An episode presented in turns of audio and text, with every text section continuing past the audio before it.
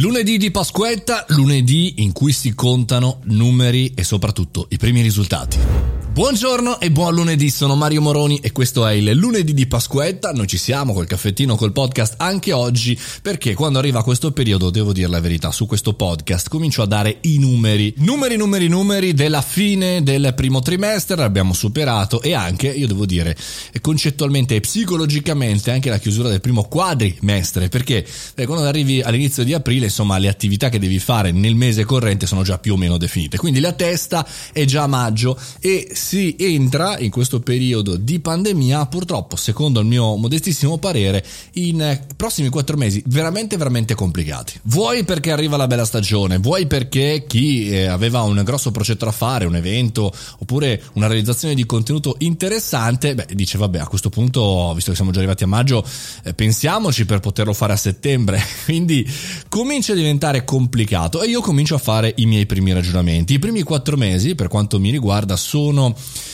eh, diciamo così, un po' la cartina tornasole di tutto l'anno, perché come sappiamo luglio, agosto, una buona parte di settembre in Italia non si lavora o si lavora pochissimo, dicembre è sempre un mese molto particolare. E quindi questa pandemia in qualche maniera mi fa già tirare le somme di questo 2021. Un anno questo molto molto difficile, molto problematico, peggio del 2020, perché il 2020 ancora c'era quella sensazione del ce la facciamo, ce la facciamo tutti insieme, non si molla e vai, e invece ora la sensazione sensazione è quella del chi salvi, si salvi chi può, oppure del aspettiamo, attendiamo, valutiamo, ragioniamo, cerchiamo di capire, insomma, tutte quelle parti dove in realtà si fa eh, fatica a programmare, che è una delle cose che in realtà faccio spesso, come avete avuto modo di capire. E oltre a tirare il fiato vorrei cominciare a tirare i numeri, o meglio, tirare la riga in fondo ai numeri, in fondo al foglio. Se guardo chiaramente i giornali oppure anche tutto quello che c'è online a livello di informazione, ci sono pressoché la maggioranza di polemiche